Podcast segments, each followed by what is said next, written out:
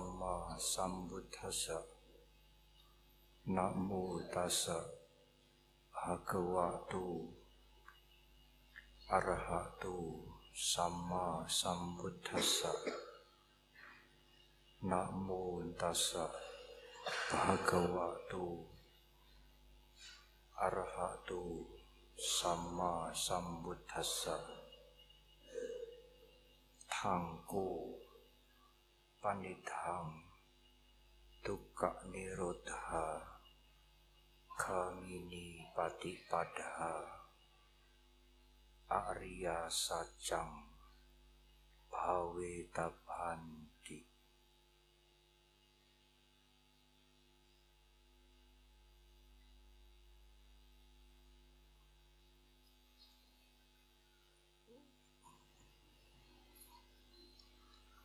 Sangga yang saya hormati Para ibu Bapak sekalian dan saudara-saudara yang berbahagia.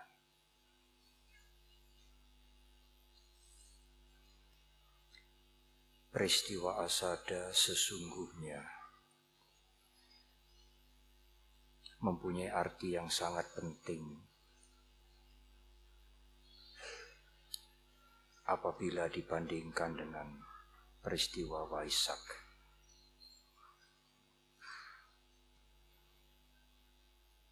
pada saat purnama di bulan Mei, hanya seorang yang mencapai pencerahan. Siddhartha mencapai kebudaan. Tidak ada yang lain yang mencapai pencerahan atau mengerti, mengenal Dhamma. Dua bulan kemudian setelah purnama di bulan Mei, purnama di bulan Juli, Guru Agung Buddha Gotama untuk pertama kali membabarkan, menjelaskan Dhamma atau Dharma yang telah beliau sadari pada saat mencapai kebudaan. Pada saat itulah lima orang pertapa yang pernah menemani guru agung kita pada waktu bertapa, yaitu yang mulia kondanya yang paling tua, Badia Mahanama. Asaji kondanya Badia kondanya Badia Wapa Mahanama dan Asaji mendengar gendama untuk pertama kali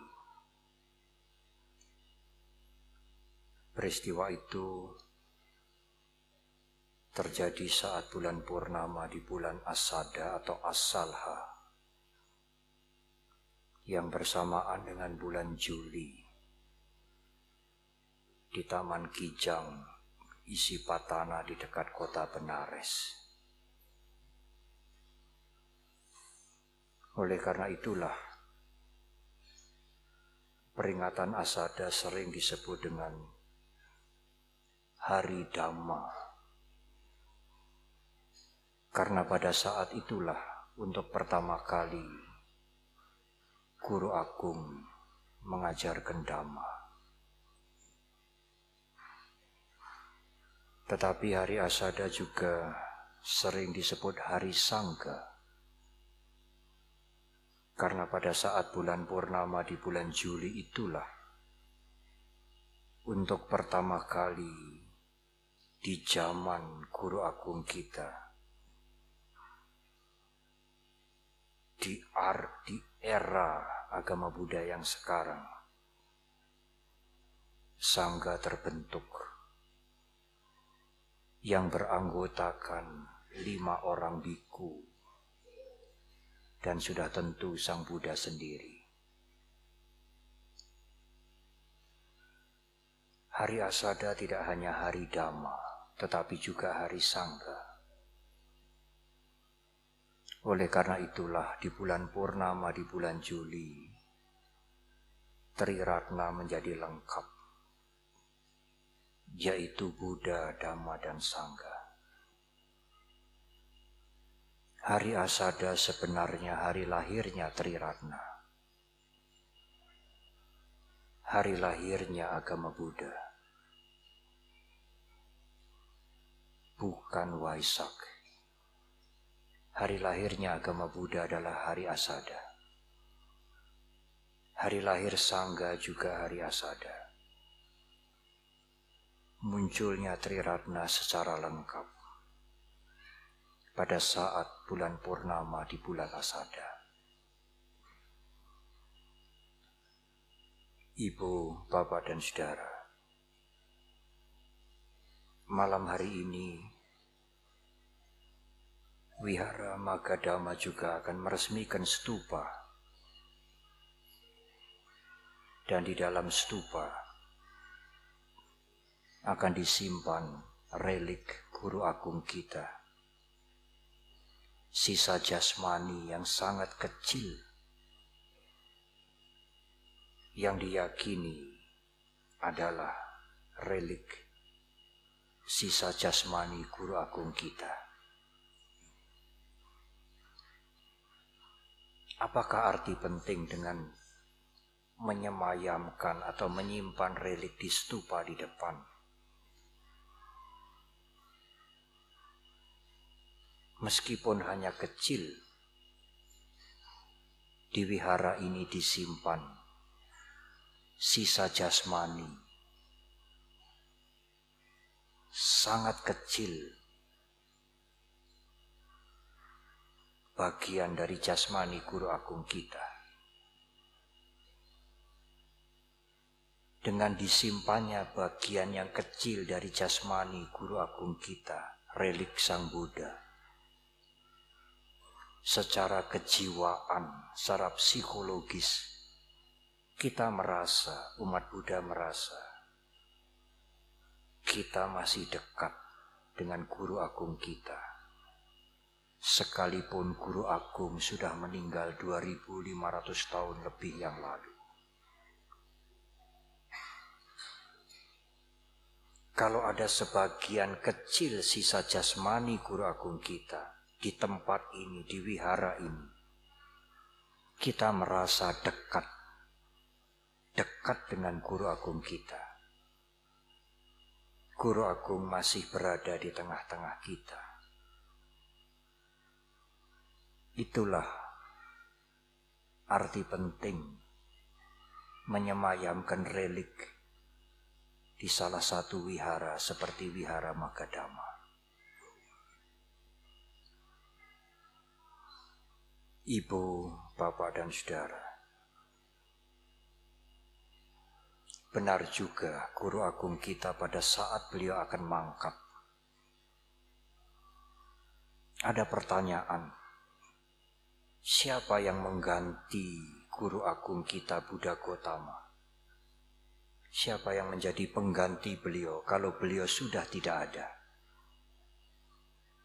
Apakah guru agung menunjuk menunjuk wakilnya tidak. Guru Agung kita mengatakan, kalau aku sudah tidak ada, aku di sini adalah Sang Buddha.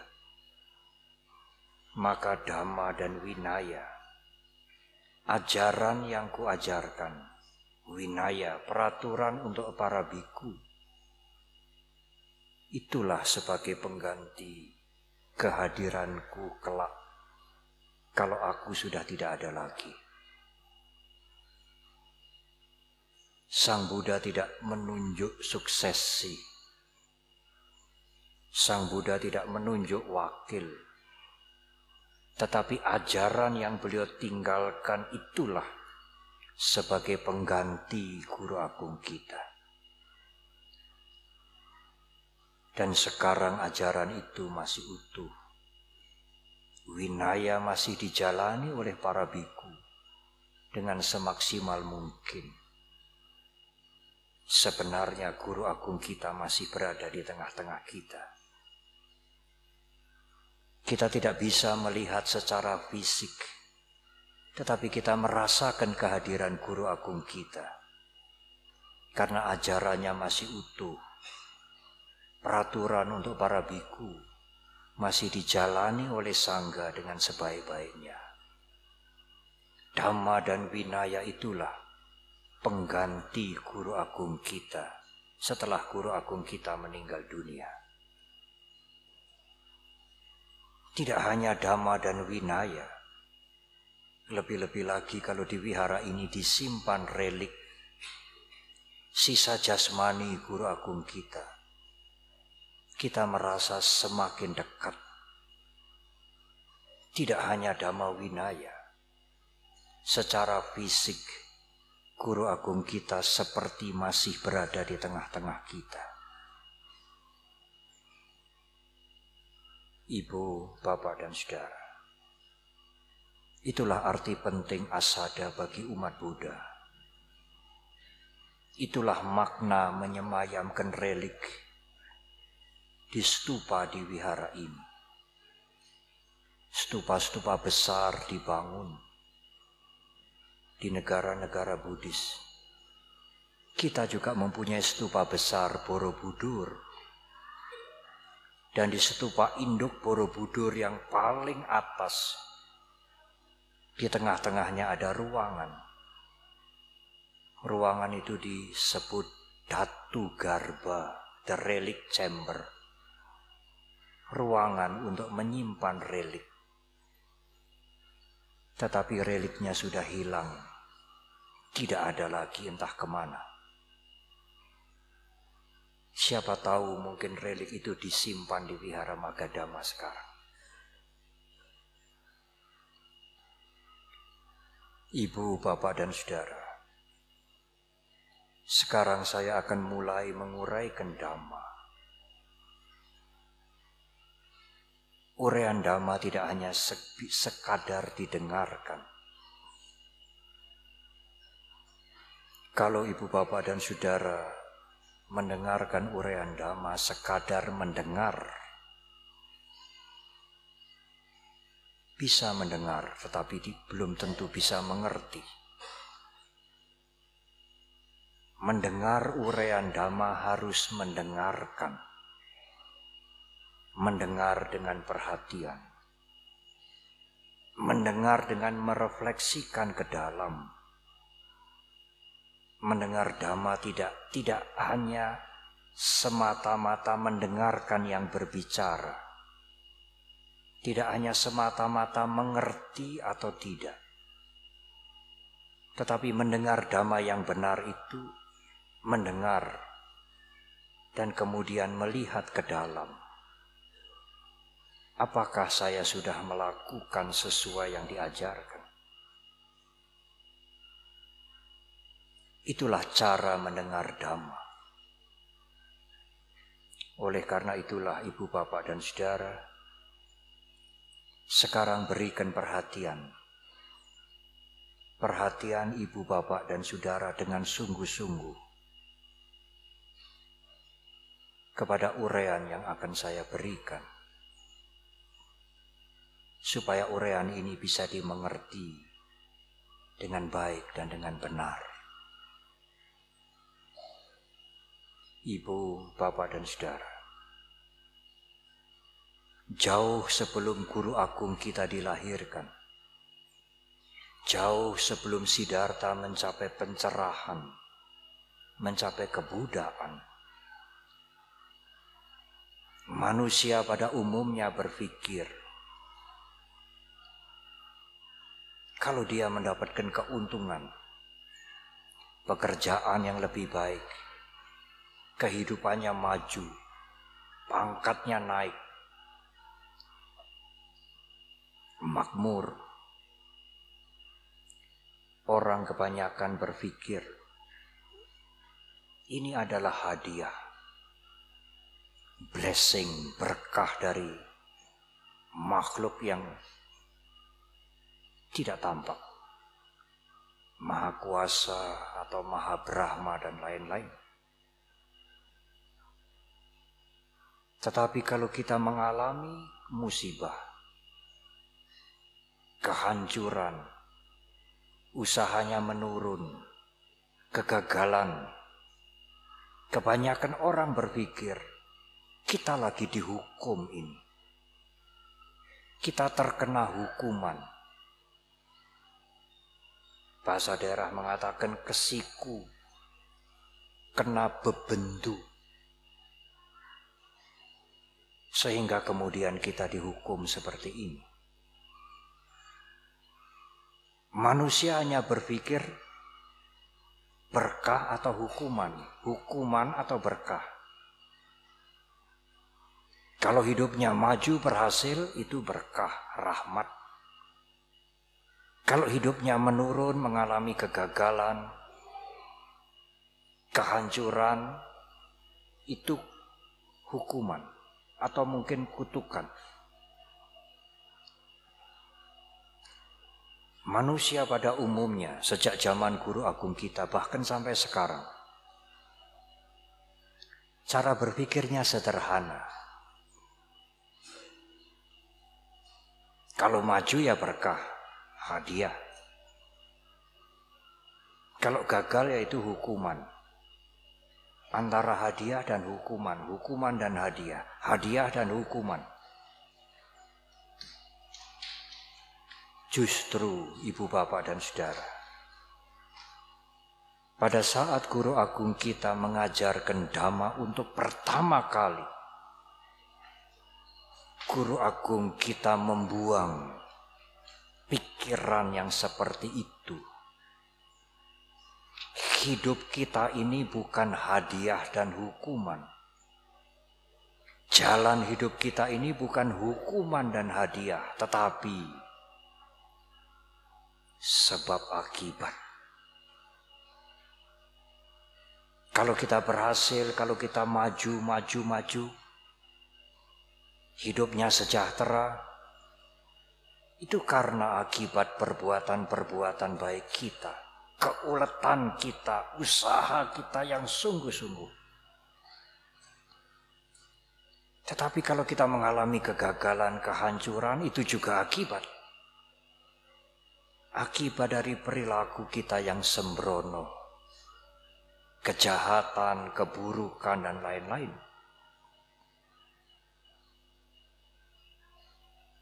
Menurut ajaran agama Buddha, tidak ada hadiah, reward, tidak ada hukuman, punishment, tidak ada. Menurut ajaran agama Buddha yang ada hanya konsekuensi, konsekuensi dari perilaku kita.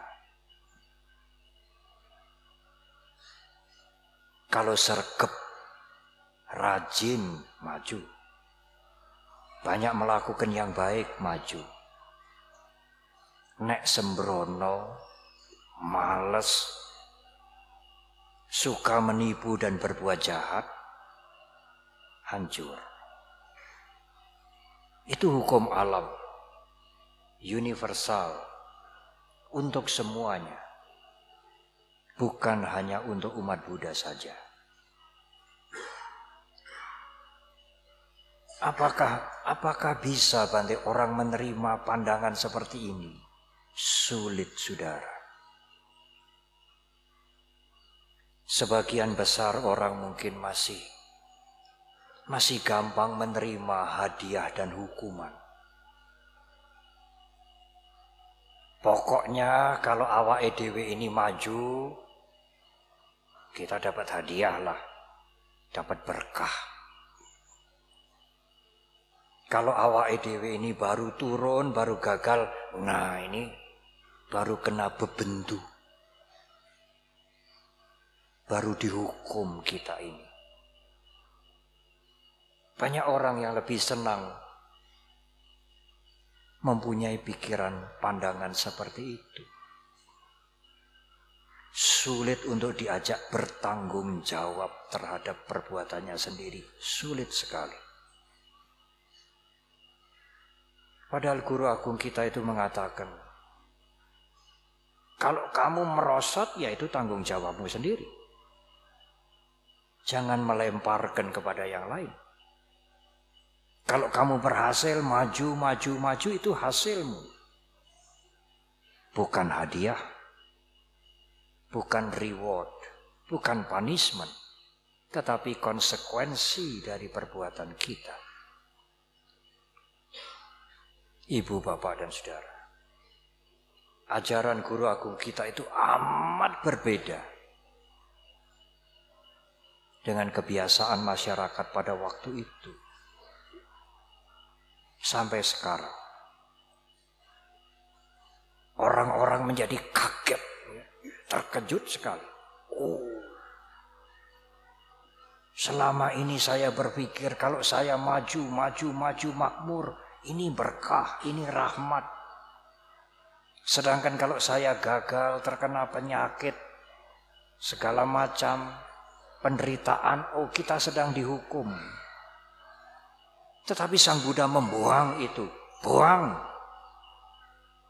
Tidak ada itu hukuman, hadiah, tidak ada. Yang Anda alami adalah akibat perbuatan Anda sendiri. Bukan hukuman, bukan hadiah. Banyak orang tidak bisa menerima, kaget, terkejut. Oleh karena itu, di dalam khotbah pertama, Dhamma Cakapawatana Sutta kalau membaca di buku Parita Suci, selesai guru agung kita memberikan khotbah, dikatakan dasa sahasi lokadatu sang kampi sampak kampi sampawedi. Apa mano ca olaro ke patura hosi? Atik kamewa dewanang dewanu bawang. Artinya, selesai Sang Buddha membabarkan khotbah yang pertama itu, sepuluh ribu. Tata surya, tata surya itu matahari, sepuluh ribu matahari dengan planet-planetnya bergoncang, geger ya Sang kampi sampak kampi sampawedi bergoncang-goncang. Atik kamewa dewanang dewanu bawang. Dari bumi ini muncul sinar yang terang sekali. Atik kamewa dewanang dewanu bawang. Melebihi cahayanya para dewa. Terang sekali. Saya menerjemahkan begini. Apa yang dimaksudkan dengan sepuluh ribu matahari tata surya bergoncang, bergetar. Saya menerjemahkan, kami menerjemahkan, itu tata surya pikiran manusia. Tata surya pikiran manusia bergetar. Kaget terkejut. Karena yang selama ini mengharapkan berkah-berkah. Nyuwun berkah mugi kula pinaringan berkah. Itu sang Buddha buang. Tidak ada itu berkah. Kalau Anda berhasil Anda maju itu akibat karma kalau Anda gagal Anda hancur itu juga akibat karma kita bertanggung jawab atas perbuatan kita sendiri. Ada hukum karma yang universal yang berlaku untuk semua orang. Bukan hadiah, bukan hukuman. Kita tidak perlu memohon berkah dan minta ampunan, tidak perlu. Karena kalau kita maju, itu akibat karma baik kita. Kalau kita hancur itu konsekuensi dari kesembronoan kita. Itu mengejutkan banyak orang. Yang dikatakan sepuluh ribu tata surya pikiran. Tata surya pikiran menjadi bergoncang. Tetapi apa artinya Bante? Dari bumi ini muncul sinar yang terang lebih terang dari sinarnya dewa. Oh, itu mereka yang bisa menerima, bisa membuang pengertian yang sebelumnya, dan bisa menerima bahwa hidup ini bukan hanya hadiah dan hukuman, bukan hukuman dan hadiah, tetapi konsekuensi dari perbuatan kita. Cerahlah dia, terbuka pikirannya. Pencerahan pikiran itulah yang dilambangkan atik kamewa dewanang dewanu bawang. Muncul sinar yang lebih terang dari sinarnya dewa. Yang menerangi pikiran kita. Bukan terang secara fisik. Yang menjernihkan, menerangi pikiran kita. Dari pengertian sebelumnya yang tidak sesuai dengan the truth, dengan kasunyatan. Ibu, bapak, dan saudara. Selanjutnya Sang Buddha menjelaskan, ada penderitaan dalam kehidupan ini. Tetapi hidup ini bukan sepenuhnya penderitaan. Ada penderitaan, tetapi tidak semuanya menderita. Karena penderitaan itu bisa diatasi. Bukan tidak bisa diatasi. Beliau mengatakan keinginan yang tidak tidak tercapai itu membuat kita menderita. Berkumpul dengan orang yang tidak kita sukai itu penderitaan. Berpisah dengan orang yang kita cintai itu penderitaan. Demikian juga menjadi tua terkena sakit dan kematian. Hanya sedikit orang yang menunggu kematian.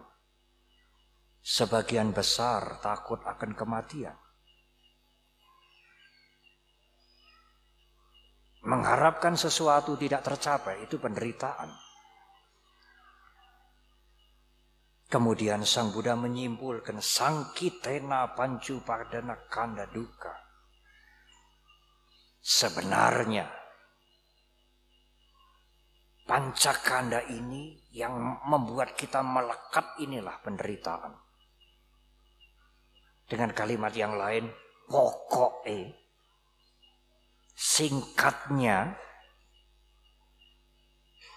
lima kelompok yang membuat kita ketagihan itulah penderitaan.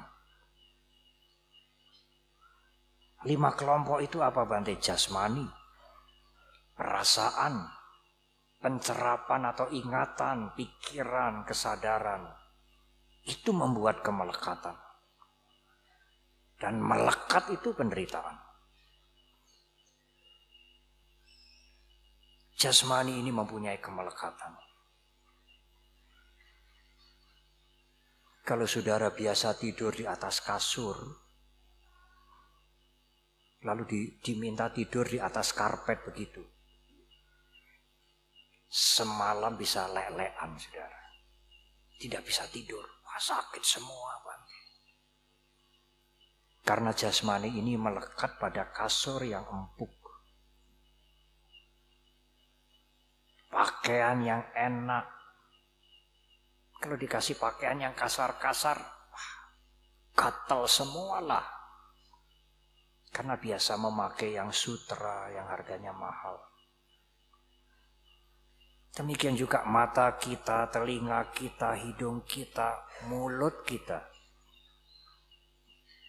Semua mempunyai kelekatan, attachment.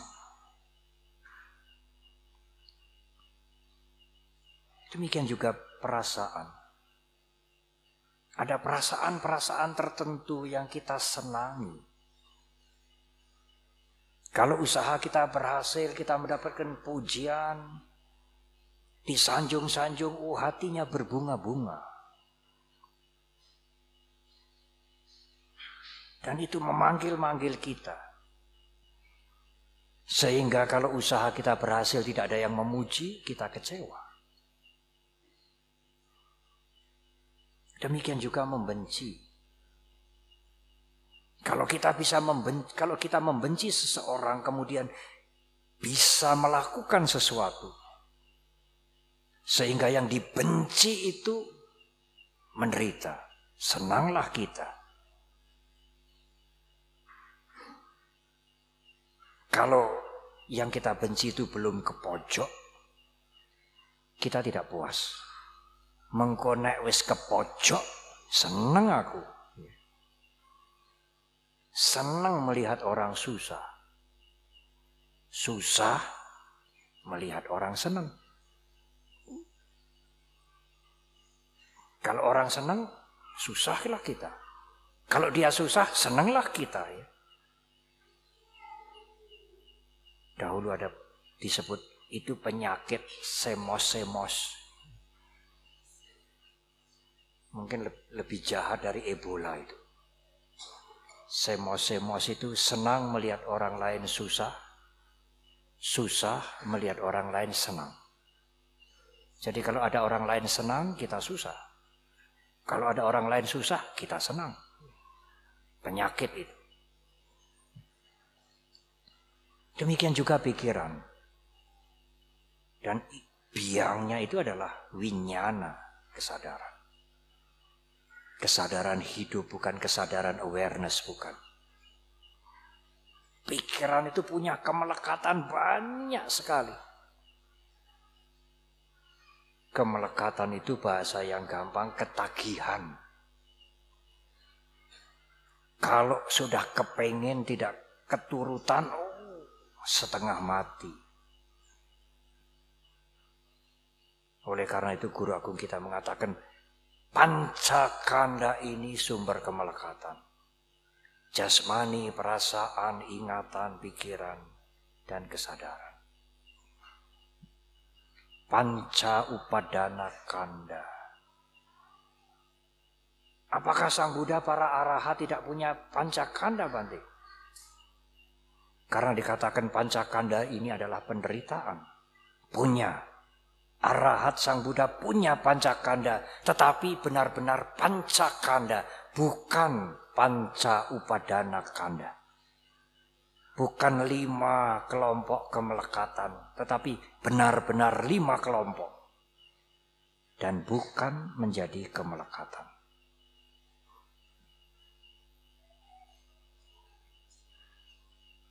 Ibu, bapak, dan saudara. Mengapa kita bisa menderita kemudian sampai lengket seperti itu? Kelengketan atau ketagihan itu muncul karena keinginan yang diulang-ulang. Senang terus, terus, terus, terus. Maka kesenangan itu menjadi menjadi candu.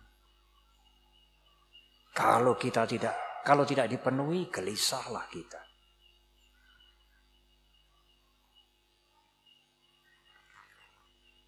Apa bantu contohnya candu? Yang biasa dicontohkan kan merokok. Kami-kami yang wanita ini umumnya kan tidak merokok. Kami kecanduan apa? Sekarang kecanduan SMS sudah. Tidak pedulilah.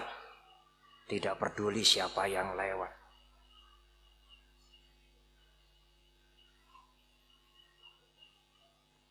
Kalau kita ikut rapatnya, ikut konferensi, ada break. Jeda. Zaman dulu kalau jeda itu aduh.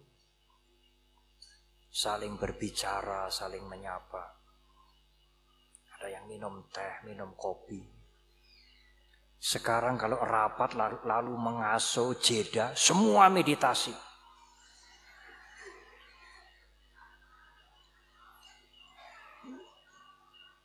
Disapa, ditegur, orang kelinggut gitu ya.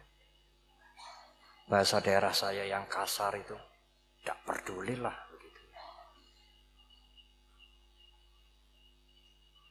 Handphone itu kemelekatan baru. SMS itu kemelekatan baru. Lebih jahat dari merokok. Meskipun merokok juga tidak baik. Nanti kalau kita meditasi, handphonenya di samping.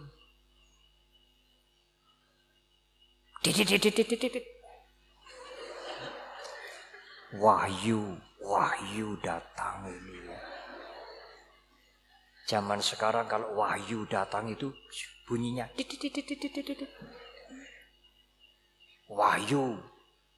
Temannya yang namanya Wahyu, bukan Wahyu. Dari atas ke bawah. Banyak sekali. Pakaian, handphone, keinginan makan, apa yang dilihat, apa yang didengar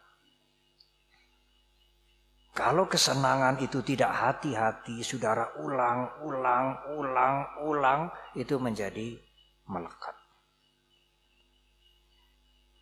Apakah tidak boleh bantai kita menikmati yang senang? Boleh saudara, boleh tidak dilarang oleh agama Buddha.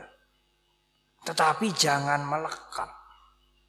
Kalau melekat itu kita akan diikat. Lalu menjadi ketagihan. Ketagihan pujian, ketagihan sanjungan, ketagihan suara-suara yang enak, bau-bauan, ketagihan apa yang dilihat yang bagus, ketagihan makan, ketagihan seksual, ketagihan apa yang kita pakai, macam-macam lah.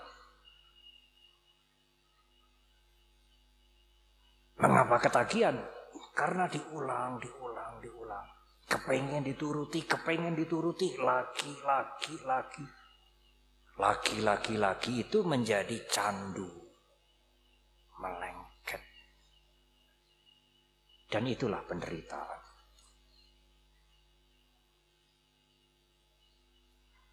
Apa yang dijelaskan Sang Buddha sesungguhnya bukan metafisika. Sumber penderitaan bukan dari alam lain, bukan dari makhluk lain, bukan dari kekuatan lain. Sumber penderitaan kita itu karena kita melekat. Membuat ikatan, membuat penjara untuk kita sendiri. Penjara itu adalah ketagihan panca indera ini.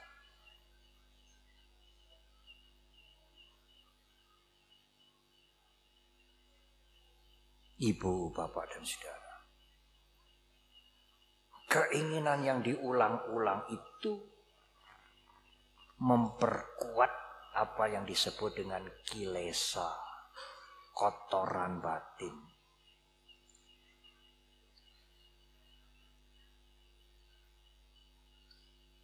Jadi kalau orang sudah kecanduan minuman keras, karena dia menikmati itu berulang-ulang, kemudian menjadi ketagihan. Begitu melihat minuman keras, muncullah kotoran batin ini. Kepingin. Ya. Demikian juga yang hobinya ganti-ganti pacar. Begitu melihat wanita cantik, muncullah kilesa itu. Kalau wanita bagaimana Bante? Sami mawon lah. Sama saja. Tidak hanya pria. Ya. Oleh karena itu berhati-hatilah. Berhati-hatilah dengan panca indera kita pada saat melihat, mendengar, merasakan sesuatu. Bagaimana untuk berhati-hati itu Bante? Ada tiga macam kilesa. Kotoran batin itu ada tiga macam. Yang kasar sekali. Kasar sekali itu berkata-kata yang tidak benar, menipu, mencuri, mengganggu orang lain, pendeknya ucapan dan perbuatan buruk itu kotoran batin yang kasar. seperti pohon itu ranting dengan daun-daunnya itu. Itu kotoran batin yang kasar. Bagaimana untuk mengatasi ini? Menjalan, menjalankan sila. Berprasetia bukan bersumpah, berprasetia tidak mencuri, tidak membunuh, tidak berzina, menjaga ucapan, tidak mabuk. Kalau ucapan dan perbuatan ini dikendalikan, kotoran batin yang kasar itu lenyap. Seperti pohon yang daunnya diguntingi, rantingnya dipotong. Tapi apakah kotoran batin masih? Masih. Kotoran batin yang kasar lenyap, kotoran batin yang halus masih. Seperti apa Bante kotoran batin yang halus itu? Kotoran batin yang halus itu di dalam pikiran. Perilakunya baik, ucapannya baik, pikirannya belum tentu baik. Karena orang lain tidak bisa melihat pikiran kita, yang bisa mengerti pikiran saya hanya saya sendiri. Orang lain tidak bisa melihat pikiran saya. Perilaku kita baik, ucapan kita baik, tidak mengganggu yang lain. Belum tentu pikiran kita baik. Di sana ada hawa nafsu. Di sana ada itikat jahat. Di sana ada kemalasan. Di sana ada keraguan-raguan. Di sana ada kotoran-kotoran batin yang lain biapada, udaca kukuca, tinamida, apalagi kamacanda,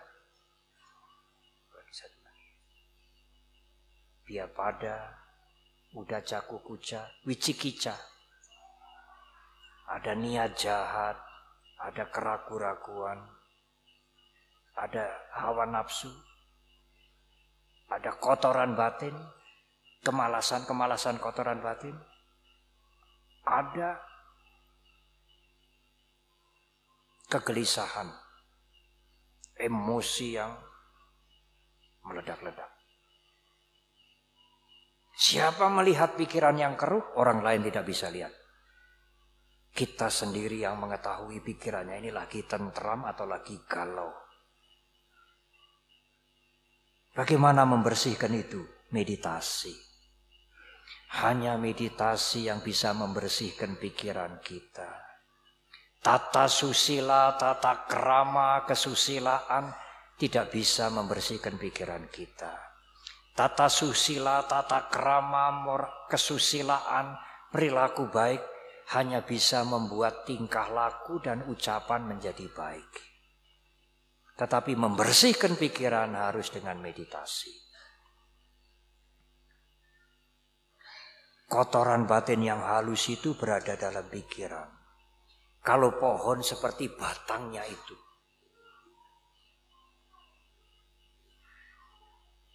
Ranting-rantingnya daunnya dipotong habis sampai berindil.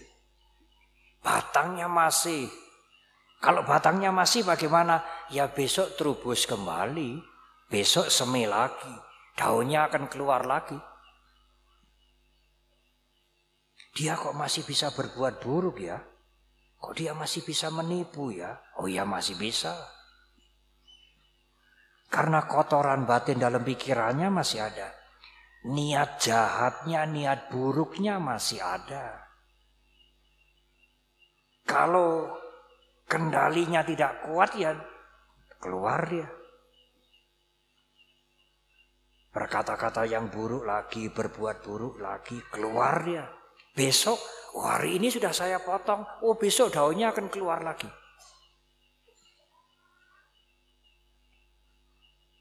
Sila gampang dijalankan tetapi gampang dilanggar. Batangnya ini adalah kotoran batin yang halus.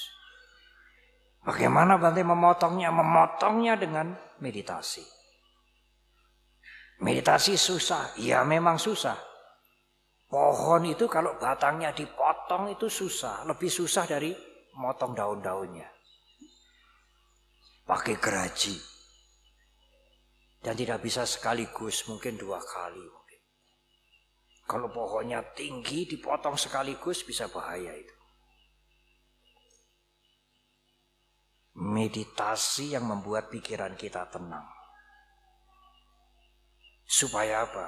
Supaya kita melupakan kotoran batin, melupakan keraguan-raguan, melupakan kebencian, melupakan balas dendam, melupakan kemarahan karena meditasi.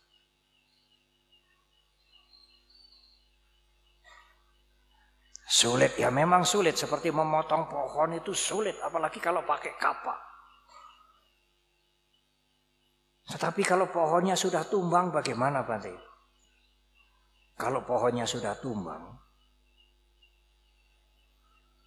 daunnya tidak mungkin terubus kembali.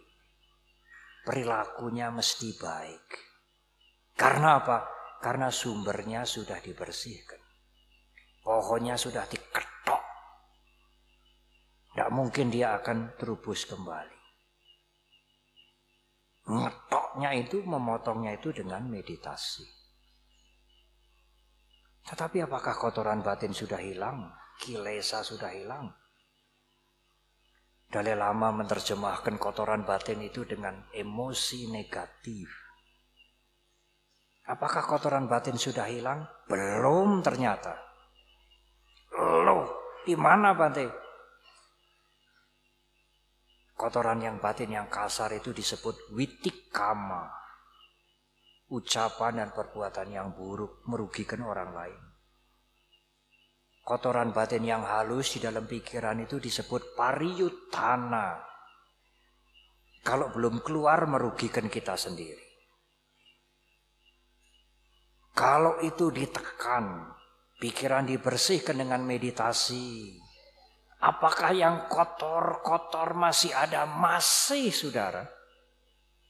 Masuk di batin yang paling halus.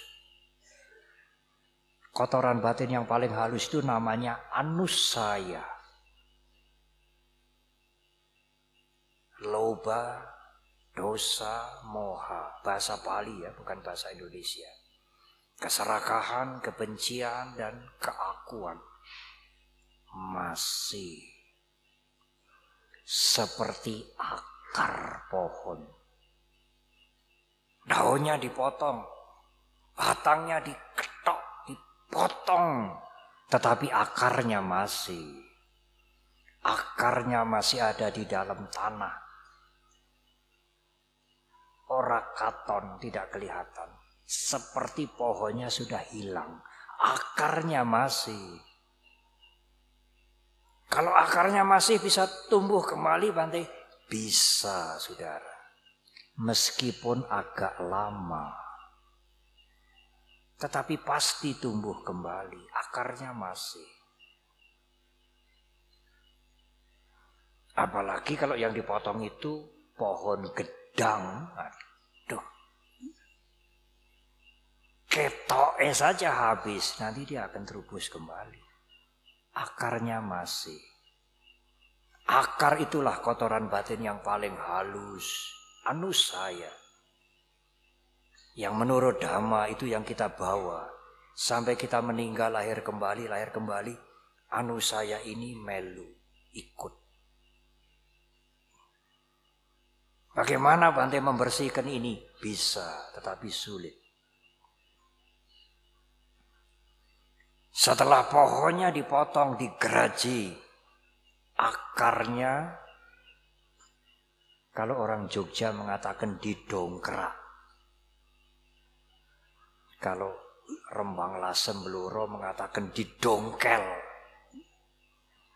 Akarnya ini harus didongkel. Sulit, nanti sulit sekali kalau akarnya sudah ke sana-sana.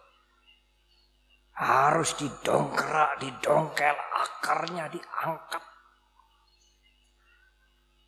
Kalau akarnya sudah diangkat, pohon itu tidak mungkin akan tumbuh kembali. selama-lamanya. Anda siram air, beri pupuk, dia tidak akan tukul kembali, tunas kembali. Orang mungkin saudara. Kenapa Bante? Lah wis dicabut kok. Akarnya oyote wis didongkrak. Ora mungkin tukul lagi tidak mungkin. Bagaimana Bante membersihkan kotoran yang halus itu? meditasi vipassana. Karena vipassana itu akan menumbuhkan panya. Panya hasil vipassana itulah yang mampu membersihkan anusaya. Kotoran batin, leletak ya, leletak batin yang paling halus. Itulah cara membebaskan diri kita dari penderitaan. Kalau kita hanya menjalankan larangan agama, mematuhi sila, tidak membunuh, tidak mencuri. Oh dia orang baik ya. Ketoke baik. Tapi pikirannya mungkin masih buruk. Kalau tidak bermeditasi. Meditasi samata Apakah anapanasati, apakah meta bawana, pokoknya membuat Anda tenang. Kalau Anda tenang, kotoran batin itu menep. Kotoran batin itu turun tetapi tidak hilang. Pikiran yang buruk-buruk ini dilupakan. Dilupakan tetapi masih bisa muncul kembali. Mengapa? Karena kemelekatan, attachment, kotoran batin yang halus masih ada. Di psikologi dikatakan di bawah sadar itu masih ada defilement, masih ada kotoran batin. Kalau dipancing, keluarlah dia. Hanya agak lama. Kalau pohon sudah ditegur, sudah diketok, terubusnya agak lama. Kalau yang dipotong hanya daun-daunnya gampang sekali terubusnya. Kalau pohonnya dipotong agak lama. Mengapa masih bisa tumbuh? Masih ada akarnya. Apakah akar bisa dibersihkan? Harus, saudara. Harus dibersihkan. Bukan tidak bisa dibersihkan. Karena kalau Anda tidak membersihkan akar itu, Anda selalu menderita terus. Kepancing,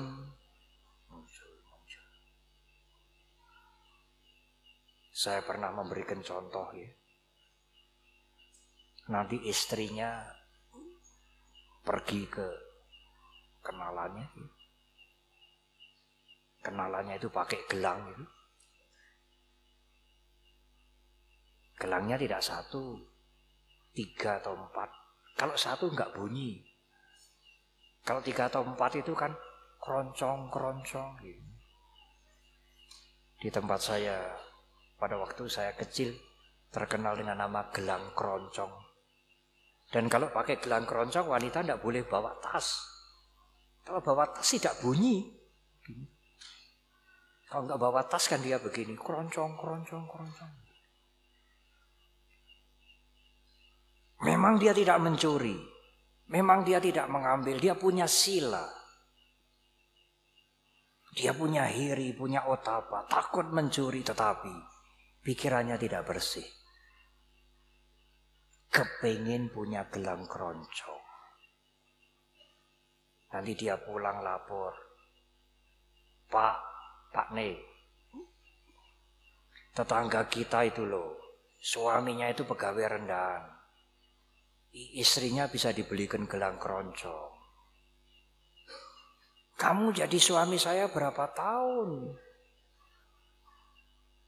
Paling kamu belikan saya gelang karet. Mata melihat tetangganya pakai gelang keroncong. Tetapi mata tidak bisa melihat. Dibeli dari mana? Jangan-jangan suami tetangganya itu korupsi. Gajinya tidak besar. Dia bisa membelikan gelang seperti itu. Korupsinya itu tidak bisa dilihat oleh mata. Mata ibu-ibu hanya bisa melihat gelang keroncong. Gelang ini dibeli dari korupsi, mata ibu-ibu tidak bisa melihat. Kilesa muncul. Pak, kalau bapak bisa nukok ke aku gelang keroncong, aduh, tak malu saya nanti kalau arisan sama dia. Nah sekarang gelang karet. Lora bagus toh karet kan bisa untuk ngareti duit. Gelang keroncong. Tidak bisa untuk ngareti duit. Lalu suaminya berpikir toh, oh ya, kasihan juga istri saya ini. Saya tidak pernah membelikan apa-apa pada dia. Baiklah bu, tidak usah khawatir. Saya akan usahakan, saya kan belum pernah. Kalau sekali saja kan tidak apa-apa. Belum pernah apa ya? Belum pernah korupsi. Jadi kalau sekali saja boleh. Saya kan belum pernah korupsi, sekali saja kan boleh. Lalu dia cari proyekan yang agak besar kemudian harganya dinaikkan, dia korupsi untuk membelikan gelang keroncong istrinya. Itu kotoran batin terpancing. Korupsi sekali kena KPK. Aduh. Bapak harus pindah tidur di tahanan dipecat. Barang-barang yang di rumah disita. Istrinya tidak mendapatkan gaji, suaminya ditahan, keluarganya berantakan.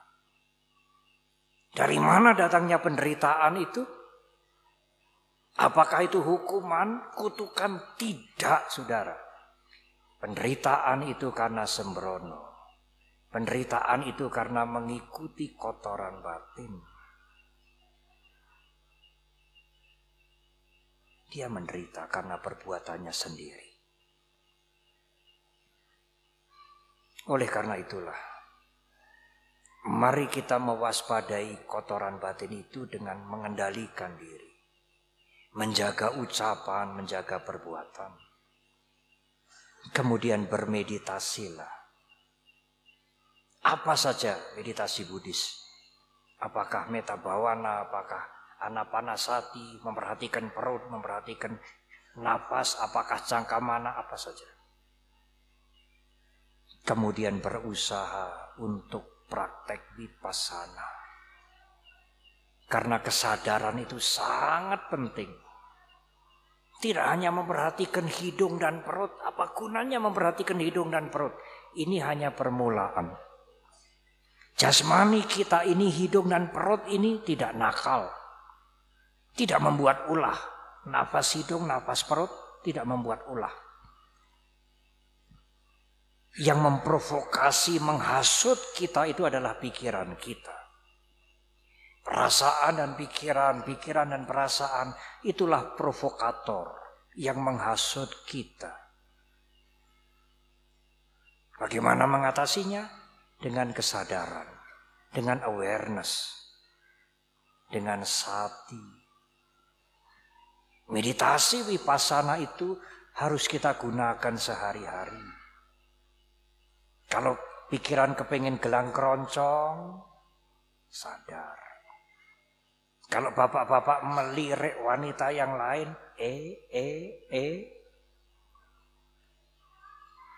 Kalau Anda tidak punya kesadaran, Anda tidak bisa mendeteksi pikiran dan perasaan Anda. Kasarnya kata, kalau Anda tidak punya awareness, tidak punya sati, tidak punya kesadaran, Anda tidak bisa mengawasi perasaan dan pikiran Anda sendiri. Apalagi orang lain. Saya tidak bisa mengawasi pikiran perasaan Anda tidak bisa. Yang bisa mengawasi pikiran kita hanyalah kesadaran kita sendiri. Be aware, sadarlah perasaan dan pikiran yang muncul, pikiran dan perasaan yang muncul. Supaya kita tidak tidak hanyut, tidak tertarik. Nanti kalau kita tidur di kasur yang empuk apa ya boleh? Boleh saudara, tetapi sadar. Gunakan kesadaran. Kalau ada kesadaran, Anda tidak akan menjadi ketagihan. Kalau tidak ada kesadaran, Anda ditarik. Nanti kalau makan makanan yang enak boleh? Boleh. Kalau itu sehat, didapat dengan cara yang baik.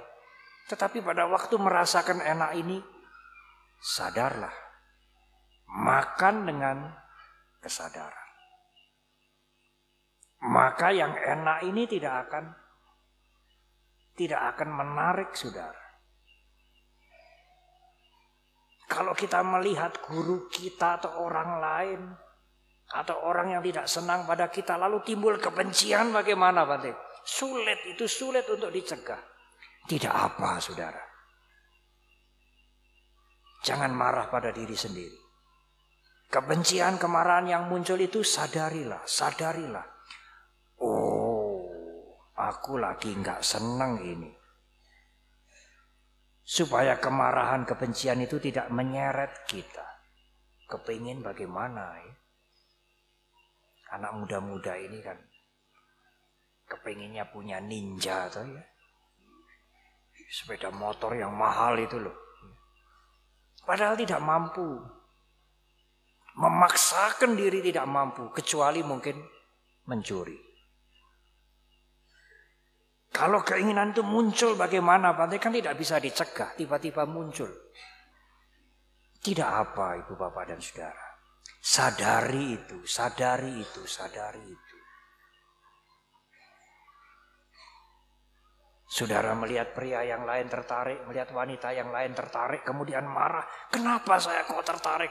Berdosalah saya ini, kotorlah saya ini. Gak usah begitu. Gak usah marah pada diri sendiri. Karena kotoran batin terpancing. Sadari saja. Oh, aku pikiran lagi seneng toh ini. Dengan menyadari maka kotoran batin itu akan turun. Guru Agung kita mengatakan janato ahang bikawe pasatu asawanang kayang wadami. Tahu saja, tahu saja, sadari saja. Enggak usah perang, enggak usah gempur-gempuran di dalam, tidak usah. Tahu saja, tahu saja. Asawanang kayang, kotoran batin itu akan turun, turun, turun. Kalau dipuji kan kita senang toh Bante. Pikiran kita berbunga-bunga. Kalau dicela ya kamu ndak becus kerja, marahlah kita, nggak senanglah kita. Bagaimana Bante untuk mencegah itu? Kalau kita kalau kita dipujikan keakuan kita terus muncul tuh. Tidak bisa dicegah Ibu Bapak dan Saudara. Kita bukan orang suci, belum orang suci. Kalau kita dipuji-puji, kita senang. Kalau kita dicela, kita tidak senang. Kewajiban kita menyadari kita tidak bisa mencegah pikiran kita jangan begini, jangan begitu. Eh pikiranku jangan begini, jangan begitu. Sering sulit.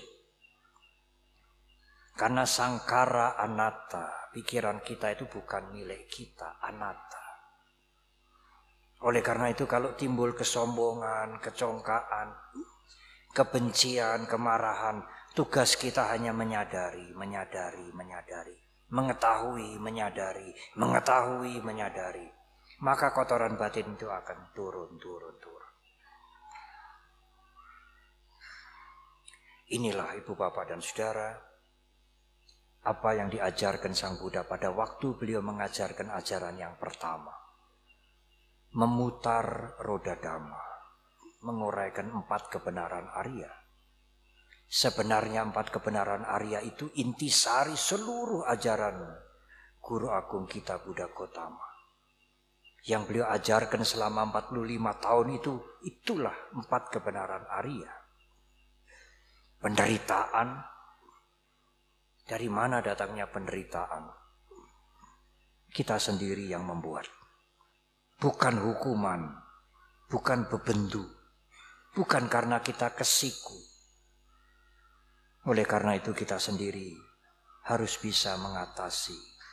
Karena penderitaan itu kita sendiri yang membuat. Maka kita sendiri pasti bisa mengatasi. Dengan sila, dengan meditasi, sampai akhirnya tumbuhlah pannya. Kebijaksanaan yang bisa mencabut akar, akar pohon kotoran batin kalau akarnya sudah didongkrak, sudah didongkel habis. Pohon itu tidak mungkin akan tumbuh untuk selama-lamanya. Karena akarnya sudah dibersihkan. Itulah tujuan akhir kita. Membersihkan batin kita sampai ke akar-akarnya. Supaya kotoran batin itu menjadi lenyap. Selamat merayakan Asada. Selamat bahwa wihara Magadama ini sudah dilengkapi dengan stupa. Ada relik yang disimpan. Melihat stupa seperti melihat guru agung kita. Karena di dalam stupa itu ada sisa jasmani guru agung kita. Ingat pada guru agung kita, ingat pada ajaran yang beliau ajarkan Ingat pada ajaran yang beliau ajarkan, mengingatkan kita untuk latihan. Orang lain tidak bisa melakukan sesuatu untuk kita.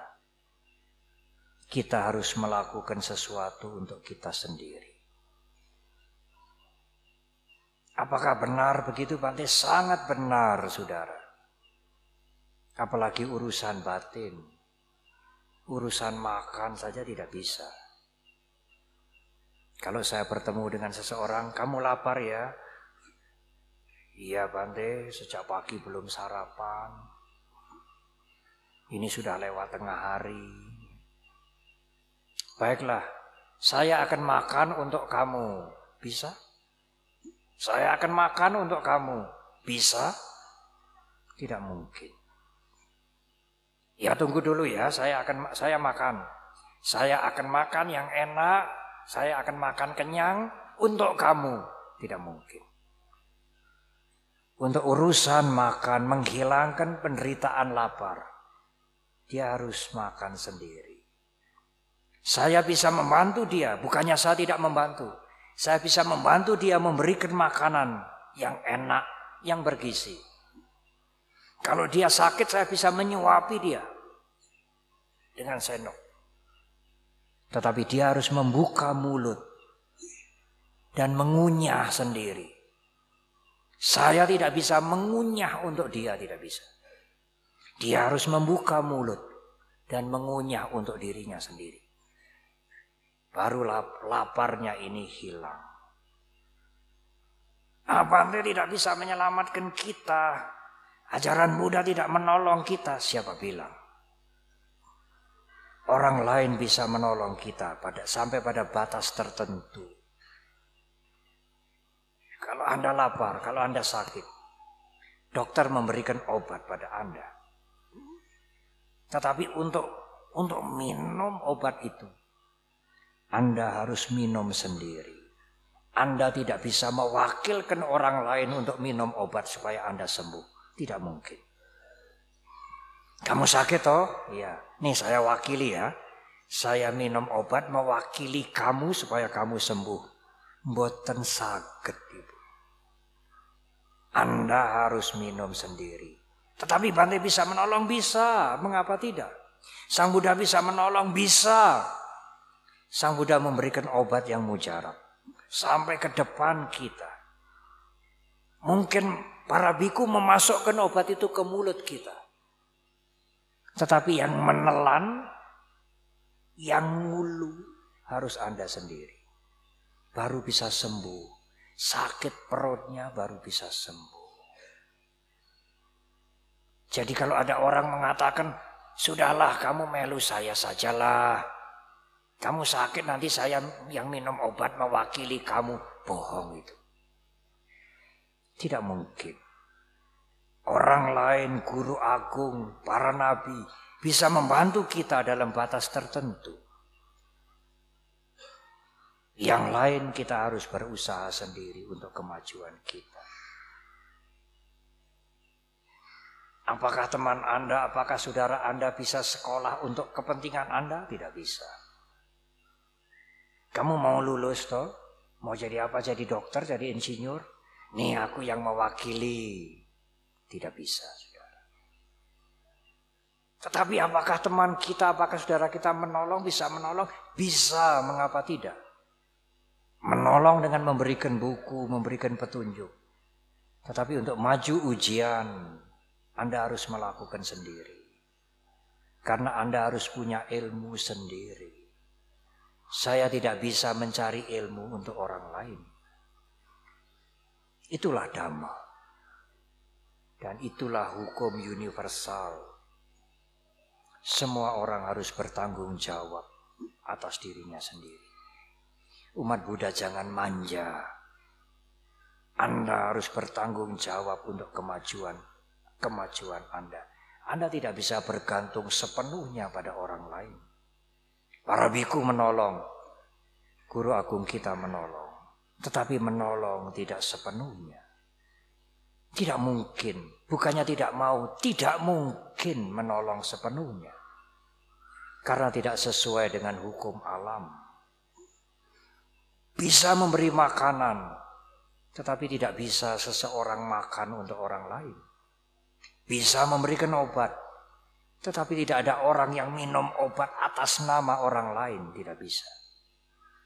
Anda harus berusaha sendiri dengan kesadaran, dengan ketekunan, dengan keuletan. Anda akan maju. Dalam khotbah yang pertama itu guru agung kita mengucapkan kalimat dalam bahasa Pali akan saya gunakan untuk mengakhiri uraian ini. Tangko panidang dukani roda gamini pati pada Arya Sajang Bawe Tabang. Para biku dukani roda gamini pati pada cara untuk mengurangi penderitaan cara untuk melenyapkan penderitaan. Bawe tabang, engkau harus melatih, engkau harus mengembangkan. Karena orang lain tidak bisa melakukan sesuatu untuk kita. Marilah kita maju ibu bapak dan saudara, melatih diri dengan sekuat tenaga untuk kemajuan dan kebahagiaan kita masing-masing. Semoga Sang Triratna selalu memberkahi kita. Semoga semua makhluk berbahagia. Terima kasih.